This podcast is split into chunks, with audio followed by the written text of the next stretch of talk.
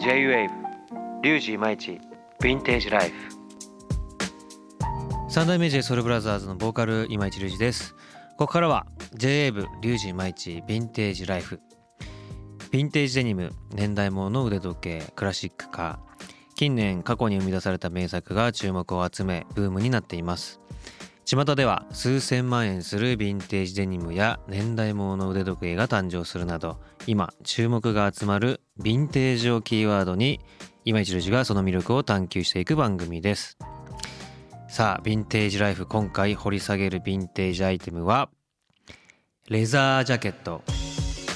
前回は原宿のヴィンテージショップフェイクアルファの店長澤田一生さんとレザージャケットの歴史を話しましたが今回はヴィンテージライダースブームをテーマにいろいろと話していきたいと思います。それではヴィンテージライフスタートです。J-WAVE リュウジイマイチヴィンテージライフ。今市隆二がお届けする j ブリュウジマイチヴィンテージライフ。それでは早速この方にご登場いただきましょう。フェイクアルファの澤田一生です。原宿のヴィンテージショップの名店フェイクアルファの店長を務めている澤田一生さんです、えー、澤田さんとは5回にわたってレザージャケットの魅力を深掘りしていきたいと思います。今回はですねヴィンテージライダースブームをテーマに話していきたいと思います。その前にこの番組に出演していただくエキスパートの方に今回のテーマにまつわるキーワードを発表していただきたいと思います。それでは澤田さんキーワードの発表をお願いします。キーワードはハーレー・ダビッドソン。ショット。はい。ということで、えーハーレー・ダビッドソン Schott、まあ、ここにねキーワードとして話していければなと思います。えっ、とまあブームの話なんでその日本のヴィンテージのライダースのブームが来たのはいつ頃ですか？ヴィンテージのブームのきっかけは、はい。1990年代にはい。ヴィンテージのブームがあったんですけど、はい。きっかけとしては、はい。えーまずジーンズ。うんであの当時だとはい。1950年代のものが、 fifties のものがうん。ヴィンテージっていう扱いで。だフィフティーズの革物がそうですね。ライダースがライダースジャケットだったり、が流行ったってことですね、だからそのダブル X とかそのデニムが、まあ、ジャケットしかり、えーその古着ブームの中で、まあ、デニムが先行した、まあ、流れで付随してライダースとかあと他のものも流行ったんですか？そうですね、まああの例えばスカジャンだったりだとかスカジャンとか。ギャバのフィフティーズのブルゾンだったりだとか、へあとボーーリングシャツ。あじゃあ結構もう本当幅広く古着が。そうですね。フィフティーズのものが全般的に。もうライダースだけじゃなく他のものもやっぱりフィフティーズが多かったですか？そうですね、まあ、だだけど革で特化して言うと、あの頃だとやっぱりあのまずはライダースですね。うーん。であのやっぱりデニムっていうとあのまあねこの前あの豊さんに出ていただいて、まあまあ、リーバイスの話をしっかりさせていただいたんですけども、まあ、デニムだとリーバイスっていうイメージですが、レザージャケットだとまあたくさんある中ですけどそのブームの中で一番着られてたのはこのメーカーかなっていうのはありますか？ヴィンテージだとはい。あまり、あのそこまでメーカーがまだ深掘りされてなくてはい。結構有名な名前だと、はい。ハーレー・ダビッドソンのはい。サイクルチャンプ。サイクルチャンプ。はい。あとショットのはい。ワンスター、ワンスター。まあこれぐらいしか多分あんまり言われてなかったような気がするんですけど。だからもう当たり前ですがキーワードはハーレー・ダビッドソンショットということで。ええまあだからこの時期はそんなにやっぱ深掘りもされてなくでもやっぱりあれですかハーレー・ダビッドソンのそのサイクルチャンプ欲しいですとかショットのワンスター買いに来ましたみたいなのが多かったってことですか？そうですね。まあ。それともちょっとライダースのヴィンテージのライダース欲しいんだけどって来て実はこうですっていう感じですか？うんまあでももう結構ネームバリューがあったのがそのメーカーぐらいではい、それ以外のメーカーはあまり知られてないようなメーカうん。ー扱いではい。例えばあのハーレー・ダビッドソンだと,、はい。えー、と40年代のモデルもあるんですけど、はいはい、はい、50年代だとあのはい。エルビス・プレスリーが着ててえマジですか？があのエルビスモデルって呼ばれてたりだとかへえハハーレーですか？ハーレーダビッドソン。ダビッドソンの56年ぐらいに着てるのがえー、それはえ Cycle Champ ではなく？サイクルチャンプの後期型ですね。後期型。はい、欲しいなあ エルビスも結構好きで、ああそうなんですね。はい自分にはい。あの形で言うと、はい。40年代は D ポケットがあってはい。反対側にももう一個あのポケットついてるんですけど、はいあのエルビスモデルは、えー、と片方 D ポケットではい。もう一つがあのスラッシュポケット縦に入ってるタイプで。へえで D ポケットっていうのがまあちょっと、まあ、本当にシンプルと D の形してるんですよね。そうですね。アルファベットの D の形をはい。あの例えてはい、スラッシュポケットっていうのは？スラッシュポケットは斜めのポケットのことを言いますね。スラッシュなんだ。斜めにこうスラッシュっていう感じですかね、な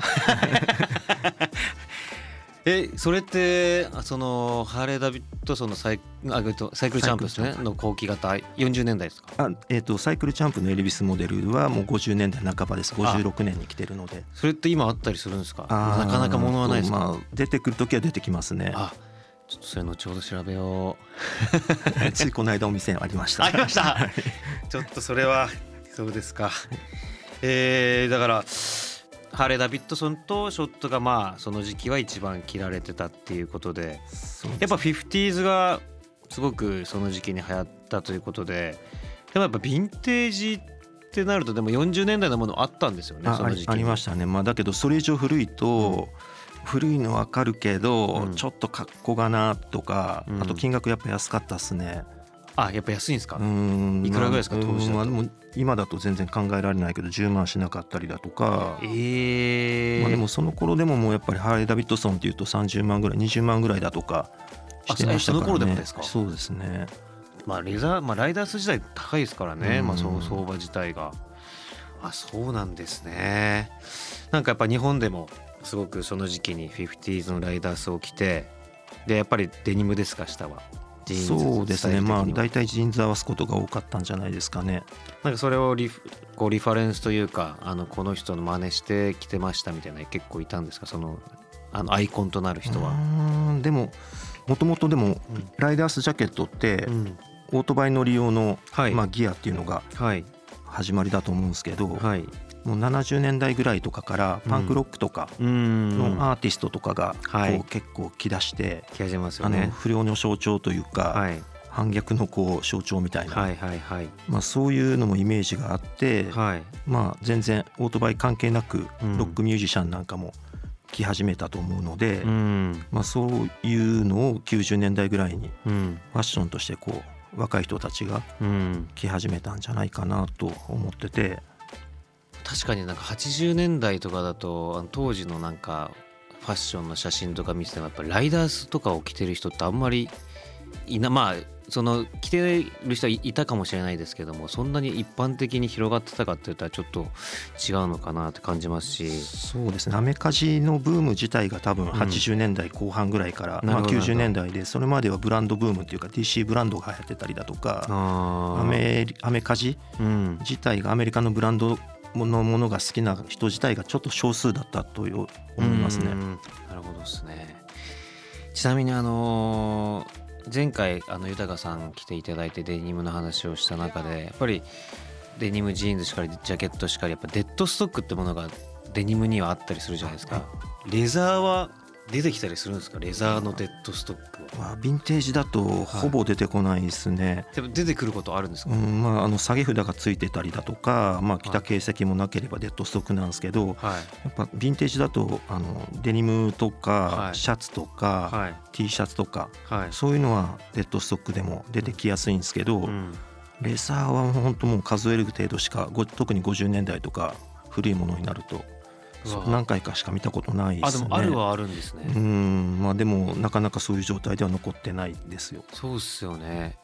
なんか見てみたいですよね。やっぱりそのレザーのデッドストックがどういうものなのかっていうのはすごく興味ありますしやっぱり値段も上がったりしますか？デッドストックでもまああの例えば有名なモデルだと、はい。あの価値はすごくあると思うんですけど、はい。まあ、あの50年代でも全部高いわけじゃないので、うん。まあ、あのあまり人気ないようなモデルだったらうん。あの値段はそこまで高くあの評価されてないと思いますね。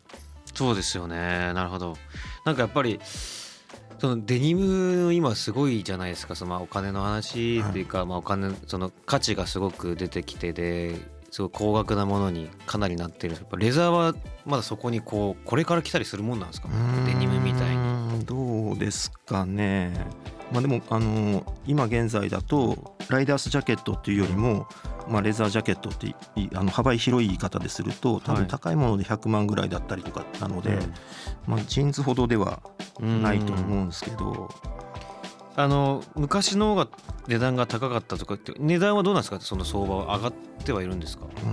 波がある感じですか？極端に上がったものは上がっていて、はい。まああの例えばあの当時はショットだとかはい。ハーレー・ダビッドソンっていうのが、まあ、あのよく知ってた名前なんですけど、うん。もう今となってはあの例えば20年代30年代がレザージャケットの始まりだとしたら、はいメーカーでいうと例えばはい。レザートグスだとか、はい。ピータースとか、はい。結構マニアックなブランドなんですけど、はい。ああいうのはもう昔全然知られてなかったんですけど、まあ、さっき言ったようにまあ100万とかはくだらないような。ああそうなんですね、はい。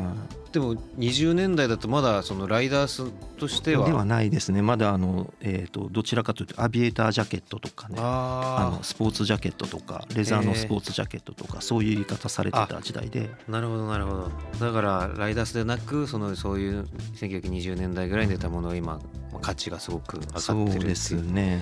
ライダースだとまあどれがって言ったらあれですけどもなかなかこう一番やっぱショットとかショットのヴィンテージものですショかットもまあそこまでは高くないんですよねうん。実際。うーんまあでもどうだろうな。大体相場はだ30万40万ぐらいそうですね。まあ50万ぐらいがうん。高止まりって感じじゃないですかね。ああそうなんですねまあでもこうやってねいろいろ話聞いてると多分わかんないですけど澤田さんしか価値をさらに上げる人いないかなと思ってるんで澤田さんがなんかあの豊さんがねティーバッグって言葉つけたりとかしたじゃないですか。そうですねはい。だから澤田さんがなんかねそのさっきのスラッシュみたいな。